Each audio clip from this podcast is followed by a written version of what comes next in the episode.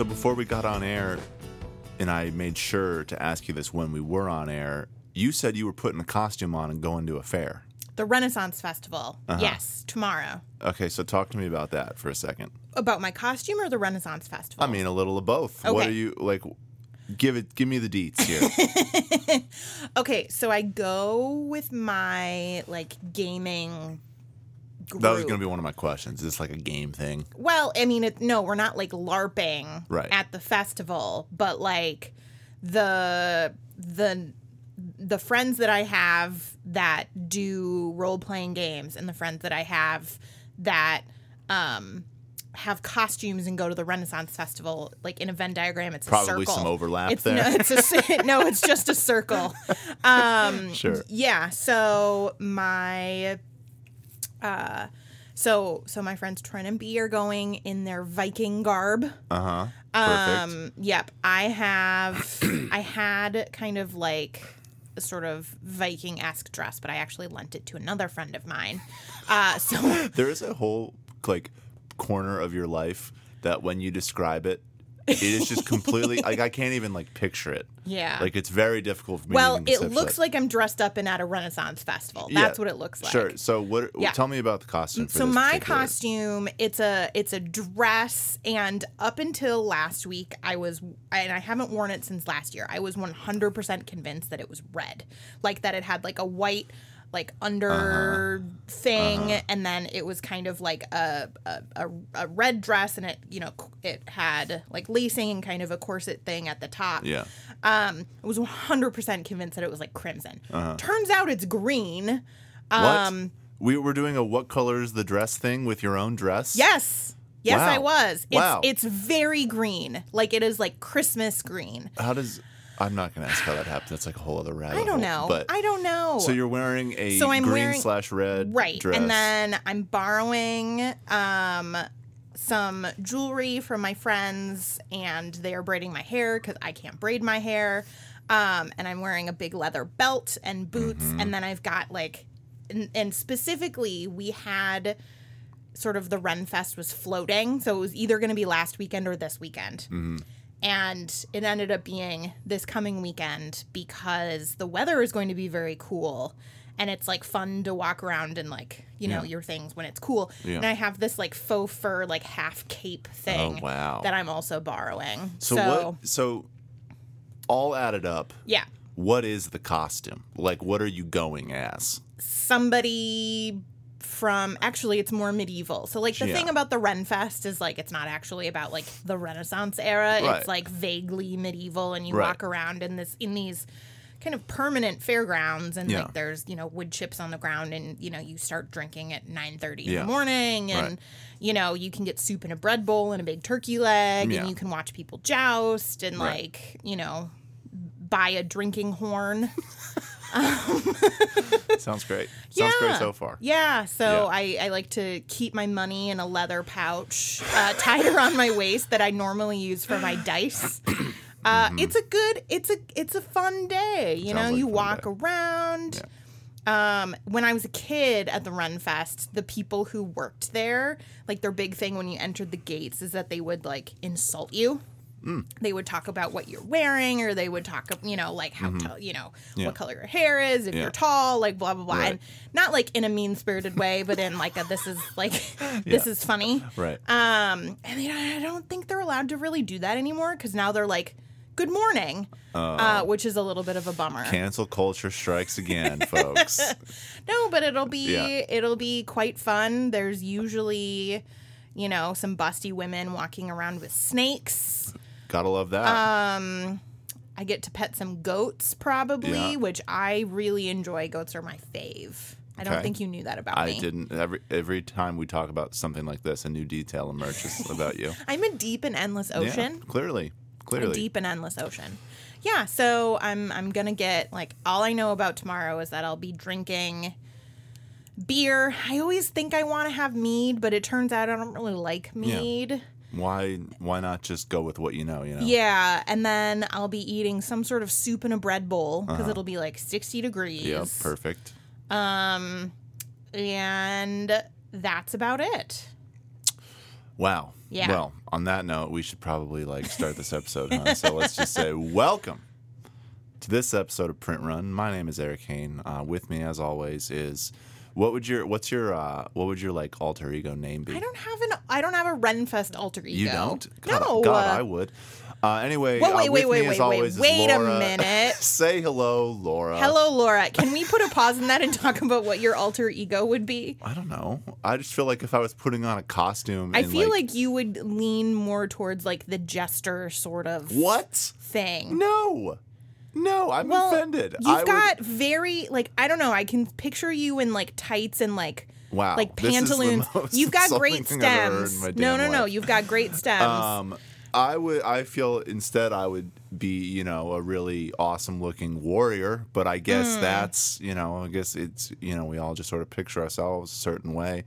Um, though, this is like one of those uh, questions of like, if you were in whatever other alternate historical society, what would you be? And like the answer is almost always like guy dying in the gutter of like diphtheria.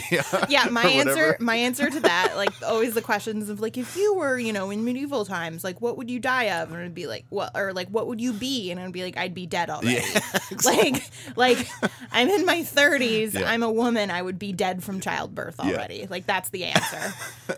anyway, do we have a rundown today? It's kind of an interesting, different episode. but- Yeah, let's let's actually skip the rundown Okay. for a second and let me let me just kind of lead us Please. Into Please. uh, the the situation. So, if you haven't been following Eric very closely, And why would you? Twitter? Why would you? unfollow me today. There's no reason. Um, There's nothing for you here. you might not know that he is about to have his first child. Yay! Um, so he's due in probably like exactly a week, close like to a week, like eight days. Yeah. eight days. Yeah. Um, we have a feeling it's going to happen any moment It's now. imminent. It's very imminent. Yeah. Um, and so as as we're kind of transitioning out of Bookbird Summer and into like Eric going on Into hot dad autumn. Hot dad. Well, you've got new glasses and everything. It's like very good. Hmm. Um, Eric has these new tortoiseshell glasses that like bring out the the red in his blonde Mm-hmm. hair, and it's very nice. Um, All the better to dress up like a jester or whatever. it was a compliment about your legs. Uh-huh, Just take the compliment. I'll take it. Great. Continue. Um, so we're we're kind of both of us are working to figure out what this means for our work and what it means for Eric specifically because this is Headwater's first child. The dogs don't count. Um, and so I wanted to, and you wanted, we collectively wanted to use this episode to talk about something that you and I have been kind of working through for several months now, but is now very um, at the forefront of our minds, which is that sense that your life and career are over. it's done, folks. I'm wrapping it up. No. Um, I mean, basically, you know, we're sort of laughing because obviously my life and career are not over. In fact, in many ways, they are just beginning and becoming much more joyful. All the wonderful things that come with suddenly having a child, right? But like, it is interesting how that at various points over the last nine months, that has sort of felt like the prevailing emotion that has needed engaging with, um, which is like, you know, when you're in publishing, or and this probably applies to any number of other fields too, but like in our field, like so everything is so f- intense and fast paced as you're mm-hmm. kind of trying to find your way in publishing right? Like there's not really set paths and so you just sort sort of like you start doing stuff right? And you take okay this opportunity will get me this next thing and this and that and like book by book and you're just like You gotta kill to eat, right yeah. you're just trying to like fight and scrap and do all these things to get to wherever it is you want to go and that can often involve it involves job changes, it involves role changes, it involves moving cities. I mean, even just like I don't know, I I have moved a bunch of times, or I guess twice now for you know publishing. I moved to New York, uh, worked there for a while. I've now moved here, you know, from New York for publishing. You know, like all these different things, like all of which is to say, you yourself are plenty to deal with in like figuring out how you exist in the book world, right? And we've talked plenty on this show about like um, how like you know it's tough to even get the opportunity to do agenting work because you you know it doesn't pay a super ton right away. Like you do have to kind of build up a list. You do have to do other work and i've done that for years too i mean i've done a ton of freelance editing i've done the two jobs thing you know like so all of us have you know like that's just how it goes and so to look at all that and have to gone through and to have gone through all of that and then kind of be at a point where all of a sudden you're having a baby Yep. It's Like- coming. You're going on leave. That's- you have to relinquish all of your work. That's you have to take a break. You're gonna like send me into a panic attack on air. um, it feels when you first start to conceptualize it, at least for me, and I'm always interested. You know, like the other day, I sort of put this question out there, like how others in the arts have dealt with it. I got some really cool answers, but like, um, it feels completely unworkable. You know what I mean? Like, it's, and I've always wanted, you know, a child. Like, this is something you know we wanted and planned for, my wife and I, and all these sorts of things. But like, it's tough sometimes at first to understand how does this relate to a book career that has otherwise taken up all my time and has been difficult in all the ways that working in books is um, all these sorts of things. And so yes the feeling is well i'm done. Like it's over. Like i'm never i'm not going to be able to you know do all of the many extra things that I f- you feel you sort of subsist on when you're working in this field. Like it's there's just not going to be enough hours in the day to do the job in the manner that I want to and I And think it's even gotten to some point where there's been pushback, I guess, about the idea of going fully on leave. Oh, yeah, because no, if that- you go fully on leave, yeah then then you're gone, and when you come back, you have to start completely over again. which again is not like It's not true. mostly Like, what the, mostly what these 9 months have like consisted of in terms of thinking about my work is unpacking all of the things I believe that are simply not true, right? Like deconstructing various myths about work life balance, about, you know, parents, you know, working, all these sorts of things. And it's, I don't know, it's been really eye opening and it's been really, um, you know, difficult but energizing in its own way because um, obviously lots and lots and lots of people have really fantastic careers and have this is not a new problem right? Like i'm like have you guys heard about this? Like having a child and trying to work? Has anyone ever tried that before? Like of course this is something that people have put decades and decades longer than that you know into you know thinking about especially in publishing right? Like it's but it's been interesting to try to start to engage with that stuff and realize that on the other end of this you know like when i'm not dealing with a um you know a brand new newborn right? Like someone you know like a child who can you know sleep through the night or you know when there's actually like hours in the day to do something other than you know deal with a baby like life is going to resume you know and it's going to be different but it's going to be like I'm gonna have these things still too, and this has been something I've thought a lot about too in terms of my writing life as well, right? Like I, I feel like I spent a lot of this summer really terrified about, oh no, you haven't, you know, published your great American novel by the time you were a dad. Like it's over for you, pal.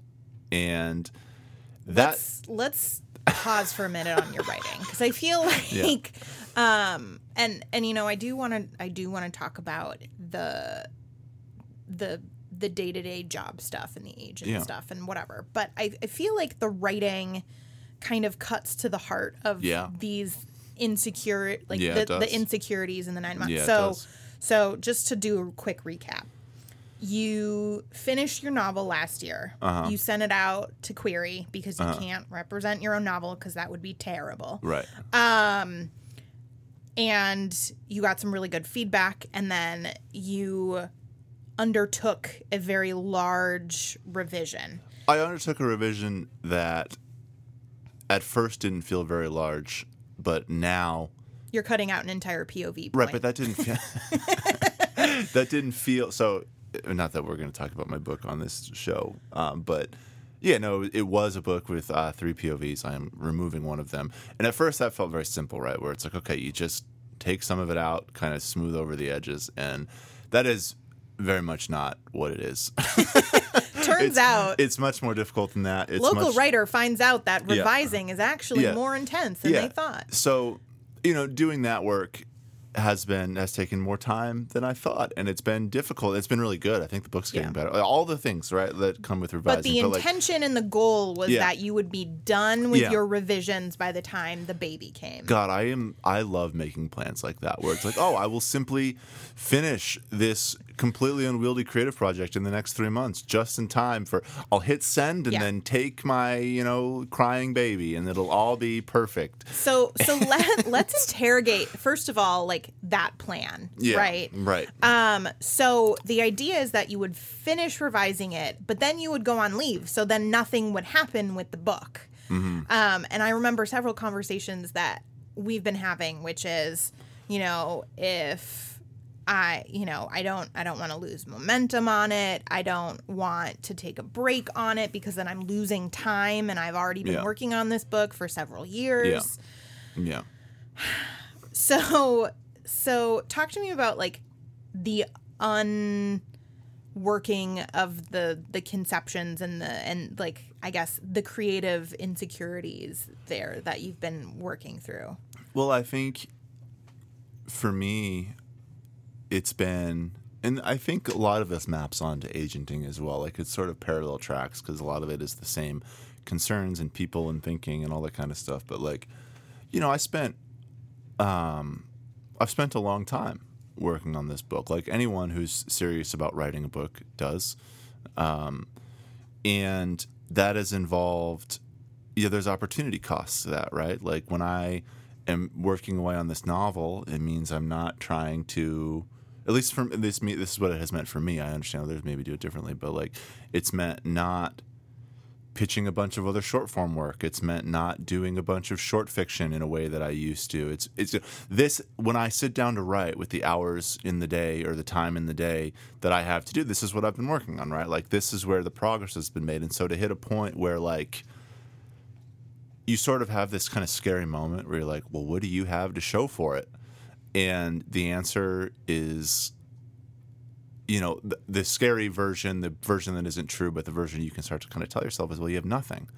Because you And- haven't published any short fiction because you've been busy Well, with this. not in many years and- I haven't because Yeah. I've been doing this, you know, and like it's, you know, there was a while where I was writing, you know, short stories and sending them out and magazines were taking them and all this and that was really fun in its own way and I was like all right time to write the novel right? Because I got and then all of that like external feedback and like response went away because I like wasn't talking to anyone anymore you know? Like but I don't know. It, you sort of hit a point where it's like oh now this life is about to radically change and all of these little goals you had thought you were, you know, all these things you'd come to define yourself by, right? Like, because like when you work on something for that long, you can sort of come to, like, see it as synonymous with like your own merit and who you are and all these sorts of things, right? Like, you can become really close to the work. I mean, any writer will tell you this. Like, it's and whether or not you think it's good or not often maps on to whether or not you think yourself is good or not, you know, on a given day. And like,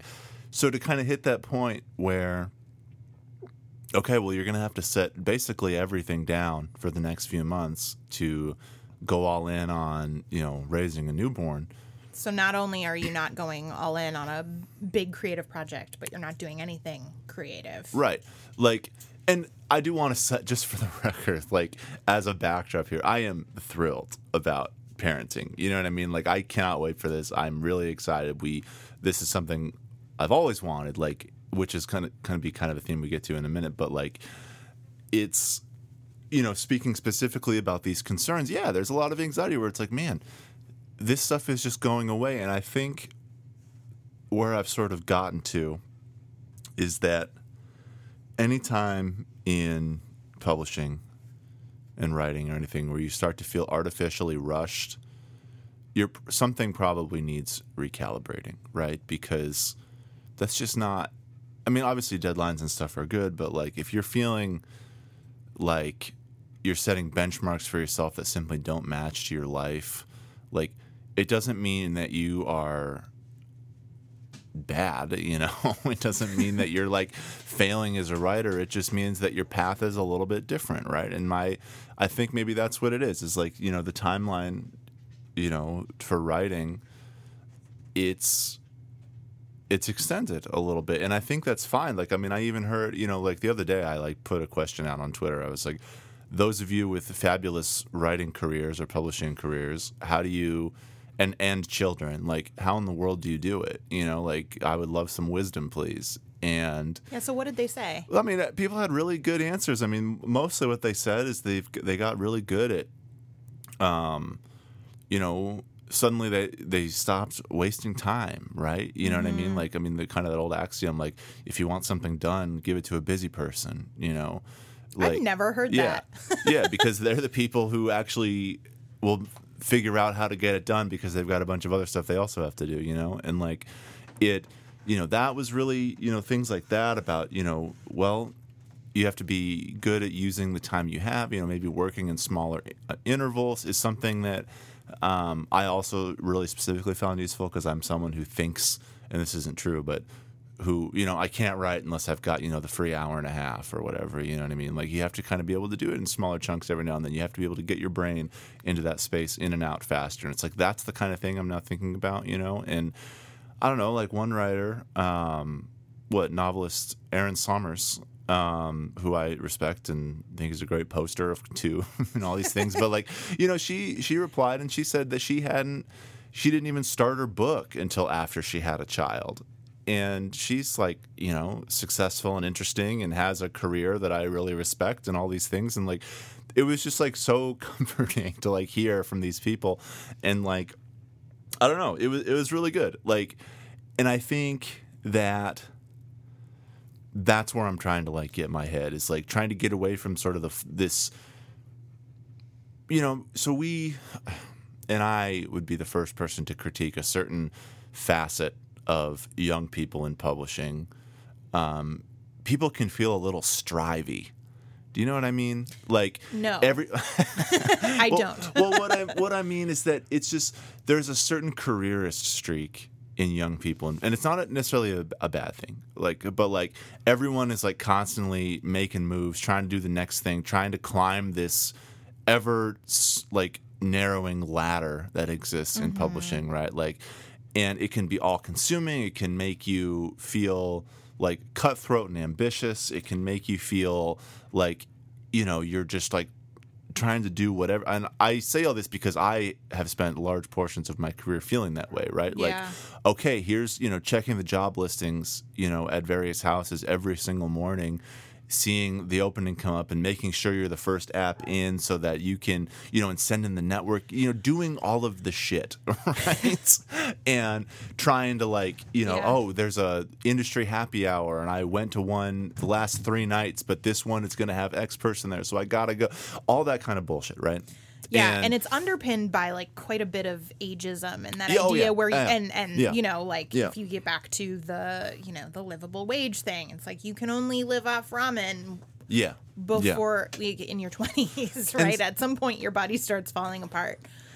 and this feels like the moment where I mean, one, you know, we're in different places in our career now, right? Like, I mean, you and I are, you know, we're not the two most famous, you know, literary agents in the whole world, but we are, you know, we have our little setup. You know what I mean? We're established. People like we do the work we want to do. You know, and I want to talk about that for a second. So we're two years in, right, to us To having Headwater, yeah. to to Headwater having our own agency, and I would say we we planned the agency before we launched it. Yeah, we for did. well over a year. yeah, probably about a year and a half. We Yeah. were actively working and planning on it, yeah, Um, and I I think that striviness that you were talking about is something that you and I have had to confront often in the the work that we're doing especially in the last 9 months because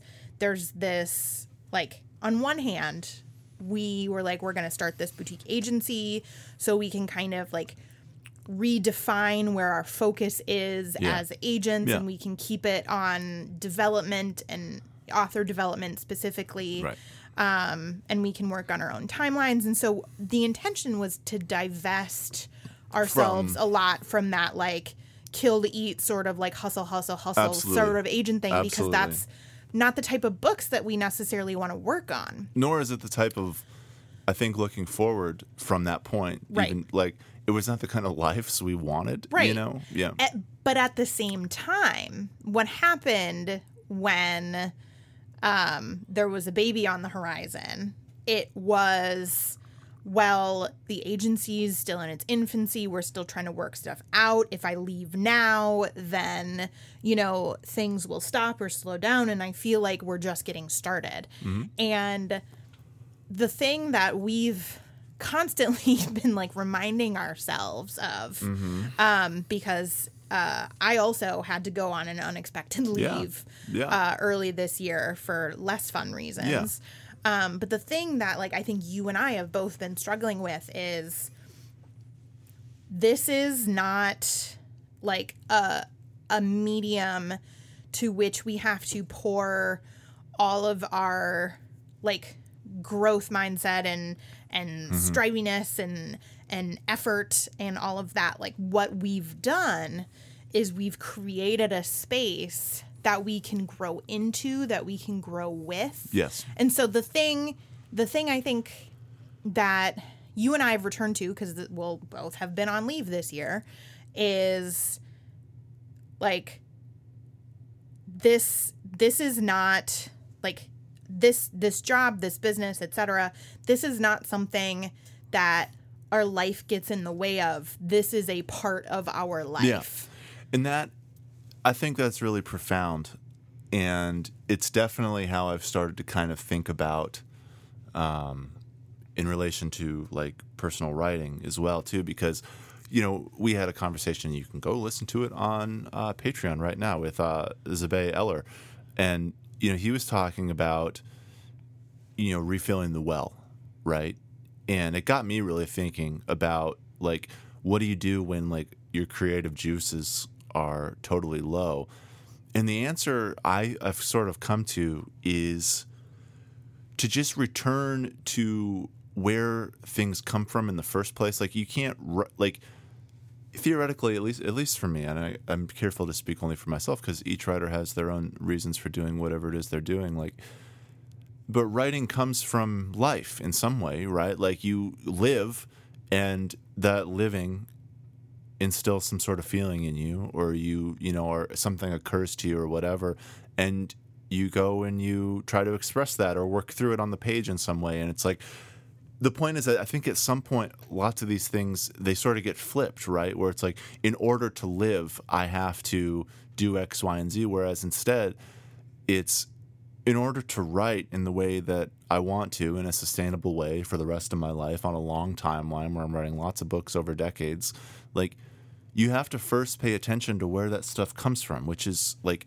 setting yourself up in a life that is that you're not like putting all this sort of weird artificial pressure on, you know, like it, one that at least you know that you can control. I mean, obviously life has millions and millions of pressures from various points that come from places you can't just turn off, you know, but like from yourself, right? You have to be willing to work with the the, the grain and the current of your life in order to make these things work. And so like I like to think that through all this, thinking about it, and I'm sure even more so when the thing actually happens, like I'm hoping that like patience and consistency, even when it's not the same amount of pure hours, are is something that could really you know change who I am as both a writer, a worker, an agent, all these different things, right? Because I don't know, I look at stuff right now and I'm sure any you know, especially people who don't have like children yet or um, you know, anyone kind of getting their start like you got this all this time, right? And you go and it's like, okay, I'm going to spend 15 minutes looking at tweets and then I'm going to, you know, do this and that. And it's like you have all this time and even when you have it, you don't necessarily use it as well as you could. And I'm just thinking that or I'm hopefully going to be very mindful about adding in this complexity and using it as a means of kind of filtering out the things that don't matter as much as a way of like refocusing and perhaps even becoming more devoted to the things that do matter to me, you know? Yeah. I, I feel like we've been dancing around this this like overall thesis or kind of identifying the the the core Yeah. of these insecurities that we're going through on kind of our like Sure. on air therapy Sure. session. um but it, I mean I feel like it's important to have the conversation about all of this because I feel like every single person in publishing or writer or Is feeling a creative in any way. Yeah. is feeling a version of this and I think that we've had the privilege to Yeah. be in a position where where you know we have a we have a deadline like Yeah. the baby is coming Yeah. um, and we we have a platform to really analyze and talk about it. But I think all of this kind of comes down to this overarching cultural idea that art cannot or should not be just a part of a regular life. Like when you think about an Yeah. artist, Yeah. right? Like when you think about an artist, you think about the person who lives and breathes it. You think about the Yeah. the painter that lives in the the loft and like only does art and artsy things. Or you think about the the writer who's miserable and it all Yes. feeds into the art and they like kind of self-destruct. And there's this sense, I think, on some level that first of all, like art doesn't necessarily fulfill you, but it takes away, right? Yeah, that's really um that that i think and that's bullshit for, first of all. Like like nobody would do art if it sucks.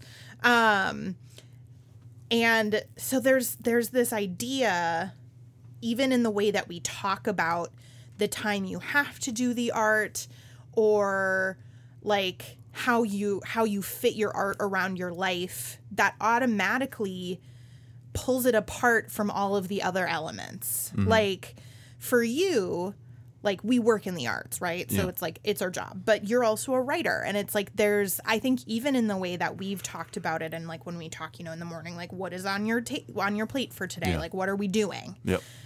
It's, you know, if I get my stuff done, I think I'll write for a few hours. Right. And it's like we own our own goddamn business. like like you can just plan You just into your week. I know.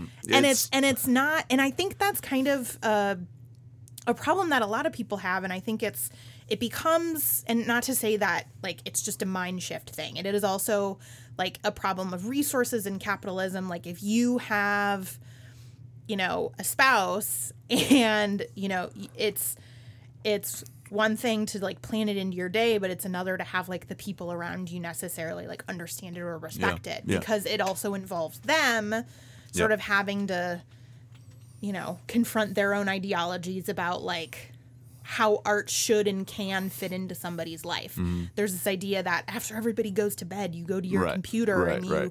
type away, type away, and that you wrote things in snatches and you just stole the time. yeah. But like, Yeah. what if you were just like, I'm gonna write a book this year, and you're like, I am setting this thing, and it's not an extra thing, and it's not a, you Yeah. know, it's it's not superfluous. It's not going to be taking away from anything. It's just an activity, and I think. On some level, I feel like people are really hungry for that mindset to shift because if you look at like particularly in like with the pandemic i am like my targeted ads are all about like stress reducing artistic endeavors it's like do a paint by Yeah. numbers Yeah. like do a cross stitch do a puzzle do like a coloring book Yeah. and there and i think we're also you know i think that's a good first step which is art can step in and influence and like influence your mood and make you happy and can reduce stress but then there's that idea well well that's just like easy and simple and it's not serious Yeah. and i think that when the transition is to serious art like whatever that means for you um then i think we're still having to fight that that like cultural and inner idea of how it works with your life So I love all of that. I think it's a really good distillation of so many things that not only I've been thinking about, but so many other people are thinking about right now. And um, it makes me think. I don't know if we've brought this up on this show before as like a. stu- It's not like that weighty of a thing, so I don't know why we would have. But like, I've sort of gotten into this like other art habit. Um, I've started drawing. You're drawing birds. I'm drawing birds, which sounds as low stakes and superfluous as it is, as it like it is that that way, and that's like the point. Like when I've like started doing this thing where like I you- actually love it when you text me what bird you've drawn that day. Like it is one of my favorite things. Well, I, I've sort of, it's been sort of a weird exercise because the first thing, like, I wanted to do it because I needed any sort of basic creative outlet that I just didn't care about at all. Low pressure. That was the key. Like, to bring nothing to it, to bring no expectation, no bit of self image, no sense of stakes, none of that. Just set that aside and just let yourself for one hour feel like engaged and creative doing something that you don't really worry about its quality or because like i'm not like i'm not like an artist by any means like this is the first things i've ever drawn like i'm not good but like the point is it's been like really weirdly illuminating Has it changed how you've been approaching your writing? yeah, I mean, it's definitely like the mind because the mindset for like I'll find myself, you know, drawing and like forty five minutes, an hour will go by, and I'll sort of look up and realize, wow, I haven't had the urge to like check my phone or get up and go to the bathroom or you know refill like because you can actually engage with it because it's not like this anxiety inducing exercise like writing sometimes is you know and like it's so i've been using it i think as a means of just trying to separate out some of those feelings from the act of trying of working through you know an, an artistic project So And- just and I'm not in your head, but just just I don't know if you guys knew that. Uh but just from our conversations about like work and art since you started drawing um you haven't talked about your book as something with a finite deadline in the same way. Like I feel Yeah. like you've perhaps let the go like I have to be done with my revisions before the baby comes. yeah i mean i think Is that because of the drawing? I, I mean, that might be part of it. The other part of it is like at some point over the summer, it just occurred to me that this was not going to happen. You know, like by the time I wanted, like, and not because it wasn't going well. In fact, like at least for me, like so much writing just like begets more writing. You know, mm-hmm. and like I start, you know, you pick at a thread in a book, and like I think what I found, you know, in so this is basically we can have like a two minute craft discussion here like in revising. So i'm cutting this pov right? And in doing so what i'm finding is that the actual center of gravity in the story is radically changing right? Mm. You know because it's no longer about like this character right? Like she's not the, sh- the character is a woman. Like she's not a load bearing character anymore in the same way. And so like many of the books central concerns many of the books like the key bits you know it sort of shifts onto you know into other spaces into other parts of the story. And that basically means that like all of the existing chapters are also needing to be different you know mm-hmm. because they need to shift their focus a little do bit they to need to do a little for- bit yeah. more or they need to do something different or certain things now need to be fleshed out because there's less like i love like and i, I think i've tweeted this jokingly before but i if i could like put everything that happens in a book off the page i would do it you know like i love when you can like reading when you can tell something's happening off screen and you're like like and that's how i like to write and so when you do, when you shift perspectives less there's less there's less that you're away from you know? Mm. And so lots of the little bits of implication and things, it's like, well, now actually you're staring that in the face and it is going to have to be on the page and you're going to have to figure out how to like depict this thing that was maybe feeling a little bit slippery and was better left implied, but now can't be. And I don't know. The point is that cutting the, the amount that I've cut is radically changing the physics of the book in a way that, to be clear, if I were like a sane person who was like, you know, had a healthy relationship to his work, I would find really, I would find really fascinating and interesting, and a really, I would say you do find it that way. You also just are neurotic. and I find it. a really, it's a really cool like opportunity to like think about how stories are made, and um, like I lo- and I love what it, like the revisions are going well. They're just going to take way longer, and I'm also like you know now working on this other thing. You know, I mean, you know how it goes, but like the point is, this was not the cut and dry four month task I thought it was. This is a um, a bigger deal, and that's fine. But it does mean I've had to sort of revise my understanding of myself as this soon to be debut novelist and more into you know just work you know just steady work right? You know still doing the thing trying to get the thing done all that. And i'm starting to come to, to peace with that you know a little bit more. And I think part of part of all of that that the baby has also made eminently clear um, is I think both you and I and probably every other agent or editor Yeah. or publicist or anything um, like there is there is this sense you know you get into this business because you love books um, a lot of us are also writers a lot of us have creative aspirations in a lot of Yeah. ways yeah um, that are that relate back to books that happen on a personal level rather than just a professional level. And like I know for me and for you, kind of the underlying, I guess, I guess the underpinning of a lot of the frustration about the book and the revisions and and kind of all of that other work is that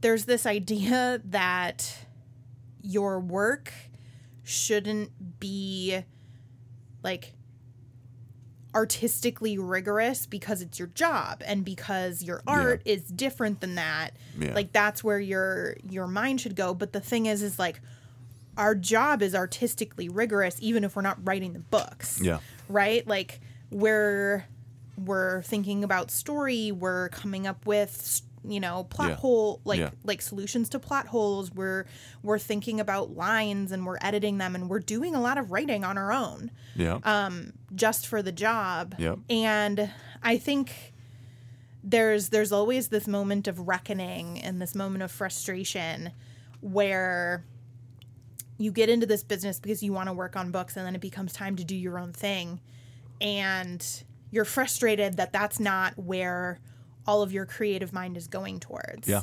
like i i don't consider myself to be a writer um and i think right now in this moment i can say that i don't want to be a writer Yeah. but there have been a lot of times in my life where that has been an aspiration of mine. Mm-hmm.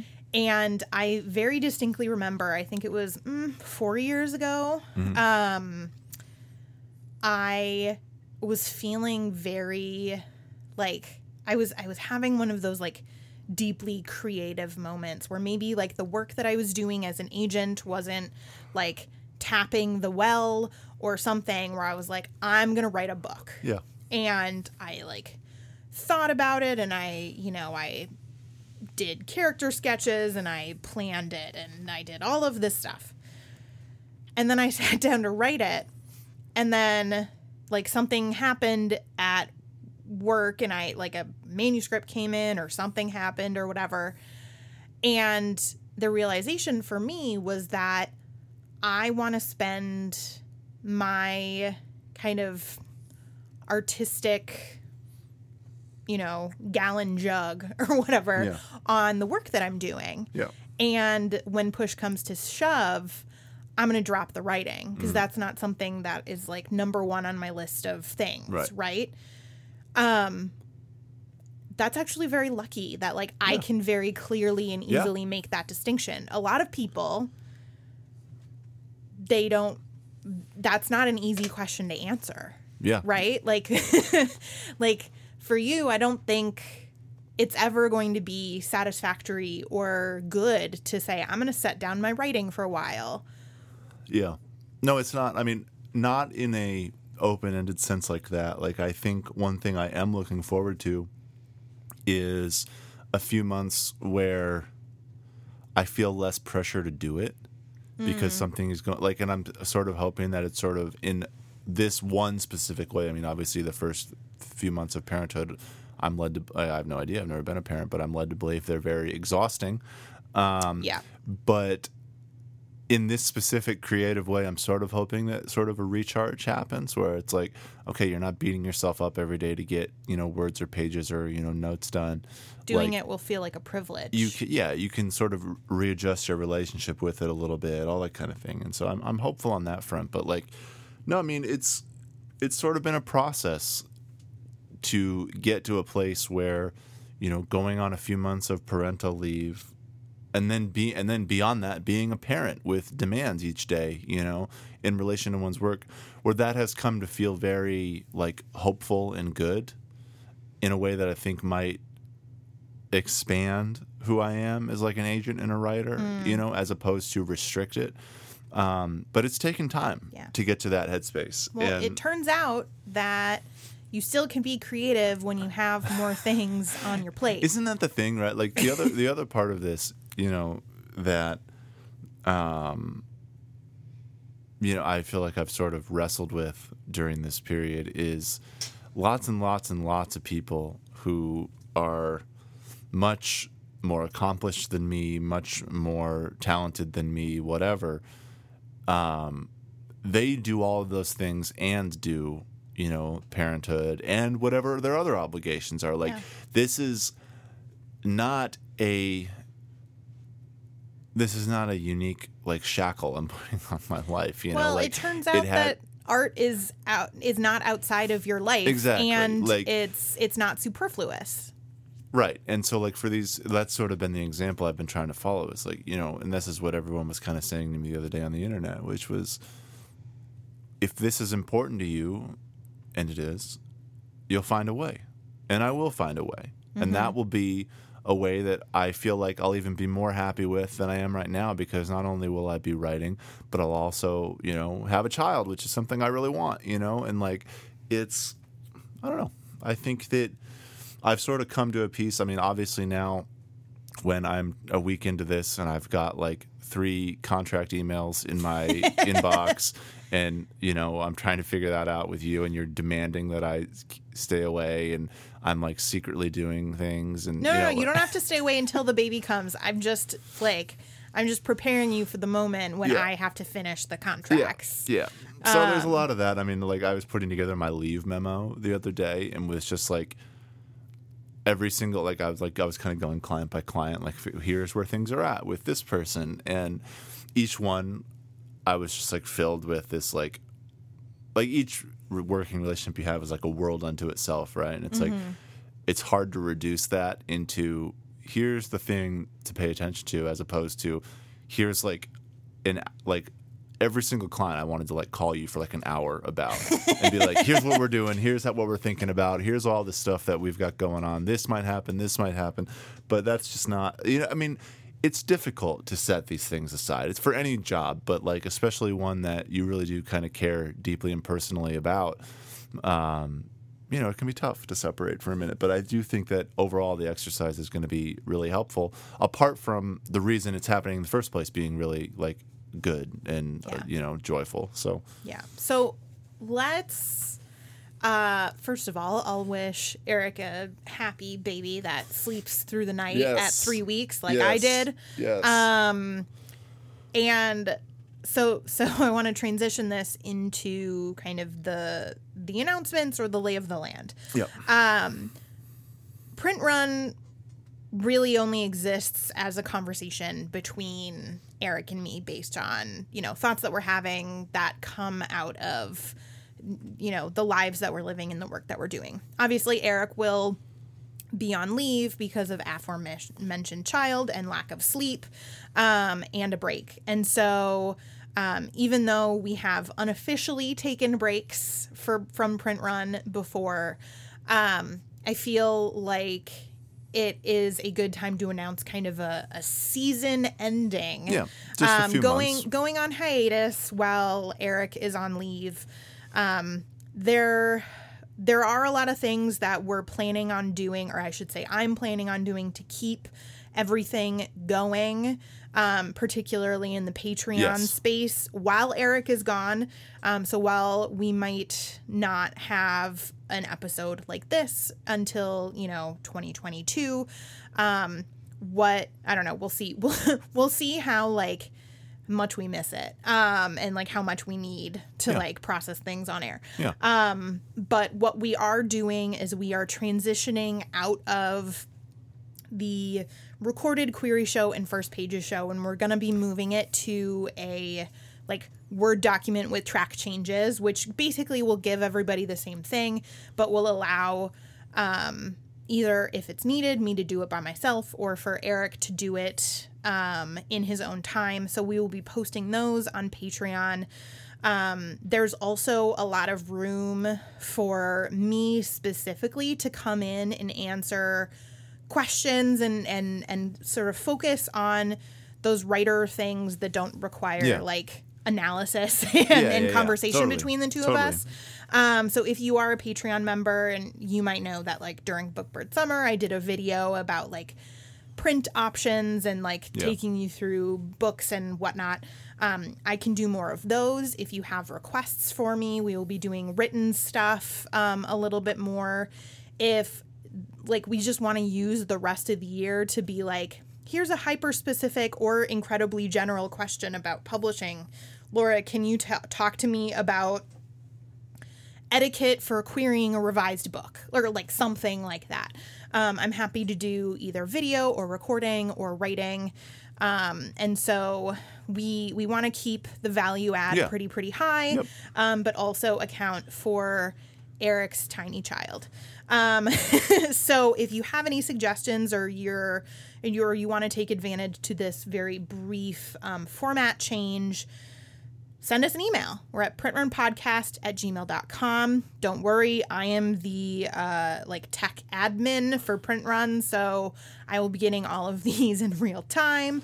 Uh, it won't be reliant on Eric being gone. I mean, so yeah. I mean, we're gonna keep the value add on Patreon stuff for the next. It'll just look a little bit different. It's just gonna look, yeah, exactly. But then, you know, then we'll come back in, you know, the new year, and I feel, I have a feeling that I'm gonna feel really excited to Very antsy. you know, get back in the recording seat and getting going on main episodes again. Like we're not going anywhere, you know what I mean? Like we're just, you know, adjusting for a few months to account for life, which is I feel like a major theme of this show Kind anyway. So yeah, exactly. So kind of the point. Uh, but if you do desperately want me to like do a 15 minute breakdown of how RWA Yeah. is like exploding We or something yeah. like that, there's there's room for that. I have the recording We- equipment. yes, I'm in the basement. Like I can handle that. Um, so uh, again, we very much exist as a, a podcast, as a Patreon, as just an overall product, as people um, in this in this format to. To to support you all and to give you all whatever it is that you need. Yep. Um, and so uh, if you need something, just let us know and we'll handle it. Always. Yeah. Always yeah. reach out. Like it's it's very um it's it'll it'll be yeah, it'll just be a little bit different, but it'll be pretty simple for me to do like if we need to to do quick 10 minute guides Yes, or yes. whatever. Um and so again, I'm going to leave a lot of that up to the listeners to kind of ask for what they need and what Yep. they want Yep. um, but we'll figure it out and we'll figure it out and um, i think i'm sort of envisioning also uh, a series of novelty onesies of your baby being posted on being posted on patreon oh, there will be plenty of content. there's a bunch of novelty onesies i wanted to get the child. Yes. But are only for like three to six months. Yeah, it's not no. like newborn. Right. So like th- Totally. the scale is going to be going quite up in Yes. terms of like cute Auntie Laura like clothing content. There's one. Yeah. There's one one. Let me just give you a sense, Yeah, please. Eric, because I, yeah, I haven't told you this. There's one um, where you can get like it's it's a long sleeve onesie, and the sleeves look like little like tattoo sleeves. Oh yeah, that's really good. Yeah. we'll yeah. love that. There's also the one that says I'm a little Swedish meatball. Uh huh. yeah. Yep. Perfect. Yeah. All Although good. knowing Yeah. you, your baby is going to be super leggy and like really skinny, but we'll see about all that. uh, I'm hoping he's going to be like a little football. yeah. Well, soon enough we will know. Um, Maybe even today. Probably you never not, know. I check my phone every ten minutes. We'll see. We'll see. Um, anyway, it's kind of a miracle that we were able to record this Yes. so close to the due date. Yes. Um, but thank you all so much for your flexibility yes, as I we really move into this. It. I really appreciate Um, it. please take this as permission to treat your art like a part of your life, not something that happens in spite of it. Yes. Uh, and we, and I think that just because we have, you know, a physical reminder of this now, this will be something that we're hopefully going to be coming back to quite a bit Mm-hmm. um, as this child, like, you know, gets older and Mm-hmm. stuff. Because that's what they do. Absolutely. they sure right. do. They sure they just grow. That's what Yes. happens. Um anyway, thank you all so much. We so appreciate your support. Let us know what you need. We're at printrunpodcast at gmail.com. And we will see you back here in the new year, or we'll see you over on Patreon, or if something deeply, deeply explodes, I might have to get on myself. I don't know. Uh, We're gonna see you around. We'll see it's you gonna be great. Yes. Thank you, everybody.